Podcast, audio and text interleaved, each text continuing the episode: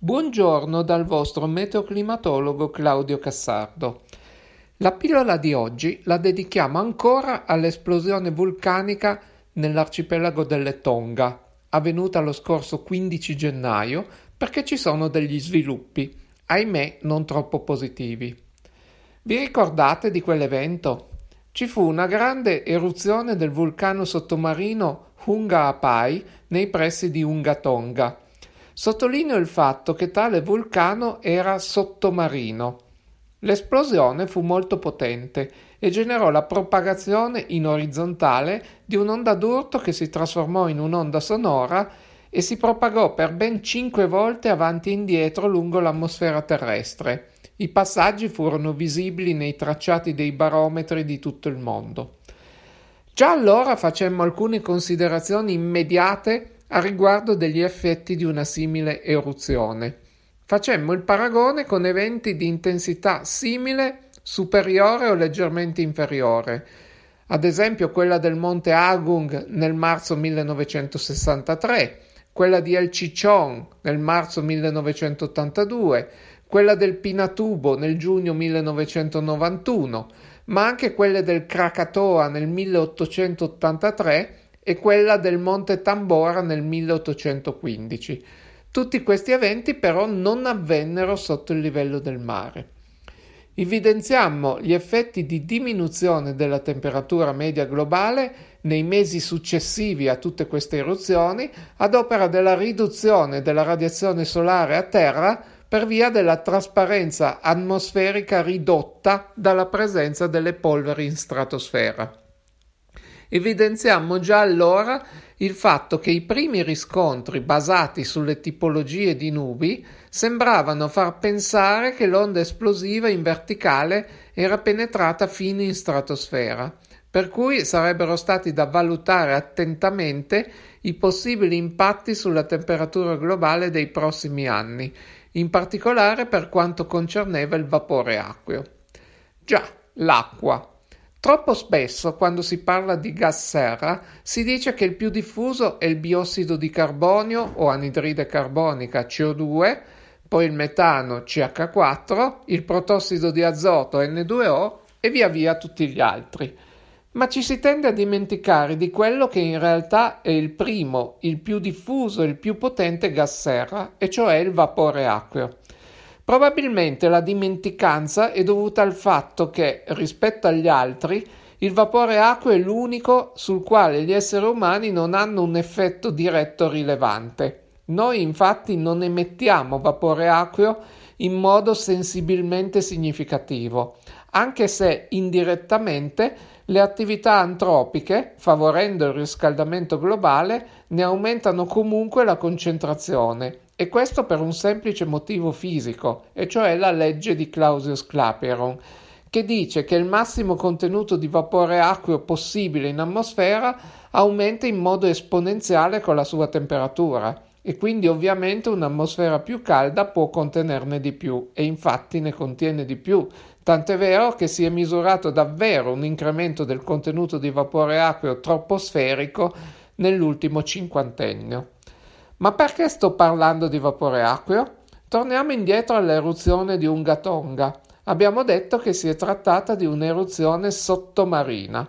Quindi tale eruzione esplosiva Oltre a ceneri e polveri che rappresentano il prodotto classico, nonché l'unico visibile eh, che avviene durante un'eruzione, oltre a CO2 e vapore acqueo proveniente dal magma, ha sollevato anche una enorme colonna di acqua, cioè quella che sovrastava il vulcano sommerso a centinaia e migliaia di metri di quota, vaporizzandola all'istante. Il vapore acqueo ha poi continuato a salire di quota, frenato nel suo moto verticale dall'accelerazione di gravità, e in parte condensato formando nubi temporalesche gigantesche attorno al punto di esplosione, ben visibili dalle immagini satellitari dell'epoca. Ma una parte di esso, grazie alla potente spinta esplosiva, ha continuato il suo moto, arrivando fino in tropopausa e poi fino in stratosfera e percorrendola praticamente quasi tutta. Ora, di solito il vapore acqueo non arriva mai in grandi quantità fino in stratosfera. Tra l'altro ci sono soltanto due modi consueti per far arrivare il vapore acqueo fino in stratosfera. Il primo è il più comune e avviene di solito in presenza di temporali, chiamiamoli robusti. In tal caso le responsabili sono le correnti verticali che formano i cumulonembi. Talora tali correnti sono molto potenti e dopo aver risalito tutta la troposfera riescono ad arrivare fino in tropopausa che è un luogo in cui normalmente la temperatura è costante con la quota e quindi è una regione stabile dell'atmosfera che frena i moti verticali. Molto saltuariamente queste correnti, in occasione delle celle convettive temporalesche più forti, riescono a bucare la bassa stratosfera. Una variante di questo modo è quella dovuta ai grandi incendi che generano una convezione fortificata e creano nubi indotte chiamate pirocumulonembi. Il secondo modo sono le meteore, che spesso contengono ghiaccio al loro interno, eh, le quali durante il loro moto discendente attraverso l'atmosfera terrestre quasi sempre vaporizzano, rilasciando nell'ambiente il loro contenuto e quindi anche il vapore acqueo. In entrambi i casi, però, il contenuto di vapore acqueo immesso è molto esiguo, puntuale e distribuito su molti eventi che sono diversificati nel tempo e quindi non ci sono produz- alterazioni significative del contenuto complessivo di vapore acqueo della stratosfera. Poi naturalmente ci sono le esplosioni vulcaniche e in particolare quelle sottomarine, come il caso di Ungatonga. In tal caso il quantitativo di vapore acqueo immesso dipende dalla potenza dell'esplosione e dal quantitativo di acqua. Nel caso di Ungatonga il quantitativo è stato molto rilevante. Diamo qualche numero, aiutati in questo dalle considerazioni del collega chimico Claudio Della Volpe nel suo blog.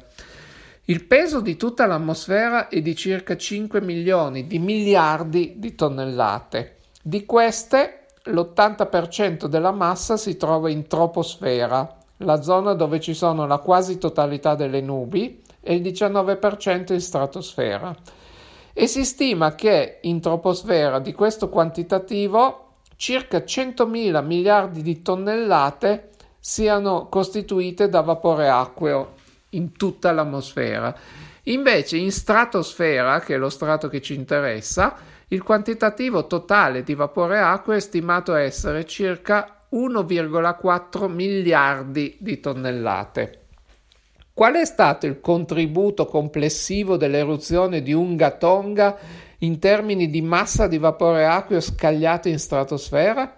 Secondo studi recenti, si vede ad esempio su Geophysical Research Letter, l'articolo di Millan e altri, sono state immesse in stratosfera, quindi nello strato tra circa 20 e 50 km di quota, la bellezza di 140 milioni di tonnellate di vapore acqueo, praticamente il 10% della massa complessiva in tale strato.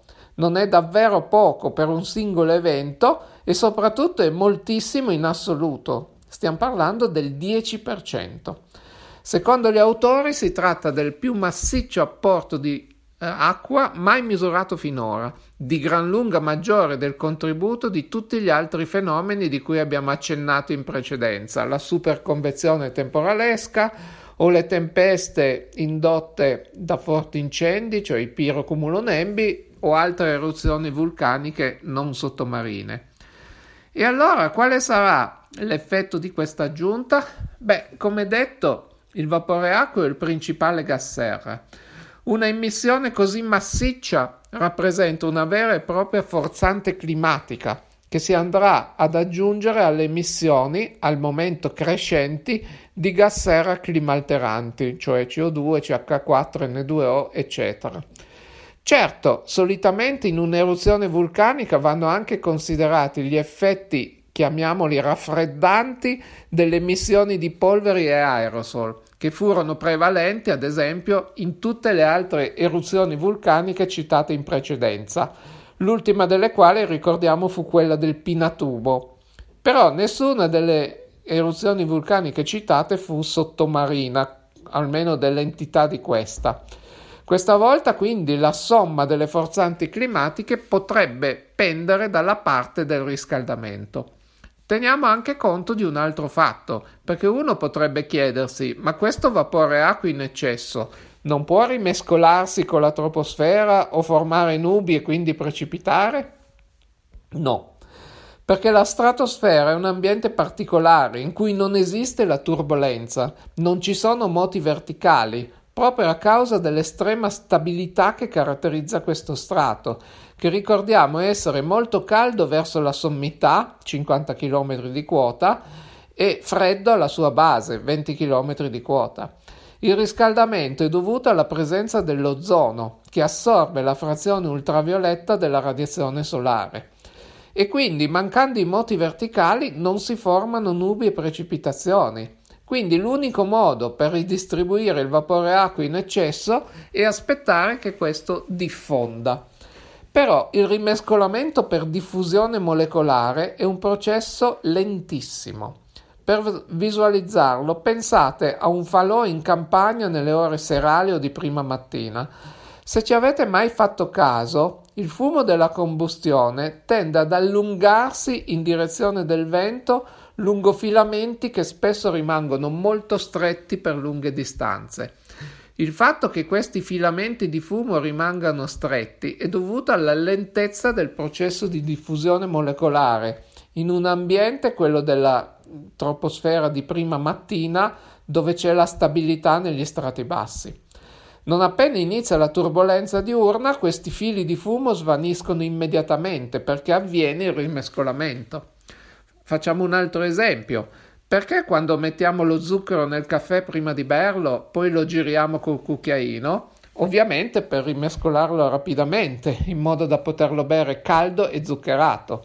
Se non lo girassimo, dovremmo attendere un bel po' di giorni o forse anche settimane prima che lo zucchero, una volta sciolto, si distribuisca uniformemente nella tazzina oppure semplicemente berremo il caffè amaro e poi uno strato sottile sul fondo di caffè dolcissimo.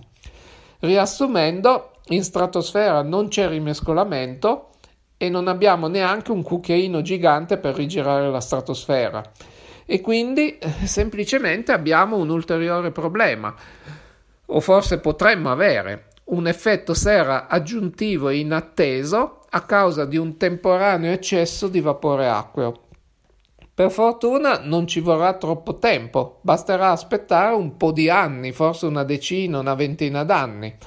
Non è poco, ma è ovviamente molto meno di quanti ne occorrerebbero se invece di vapore acqueo si trattasse di CO2. Nel frattempo però dovremo probabilmente convivere con un riscaldamento maggiore. Naturalmente la ricerca scientifica continua gli studi e nei prossimi mesi o anni si capirà meglio quale sarà il destino di questo valore quantitativo aggiuntivo di vapore acqua in stratosfera, se ci saranno eventuali retroazioni positive o negative e se sì di quale tipo saranno.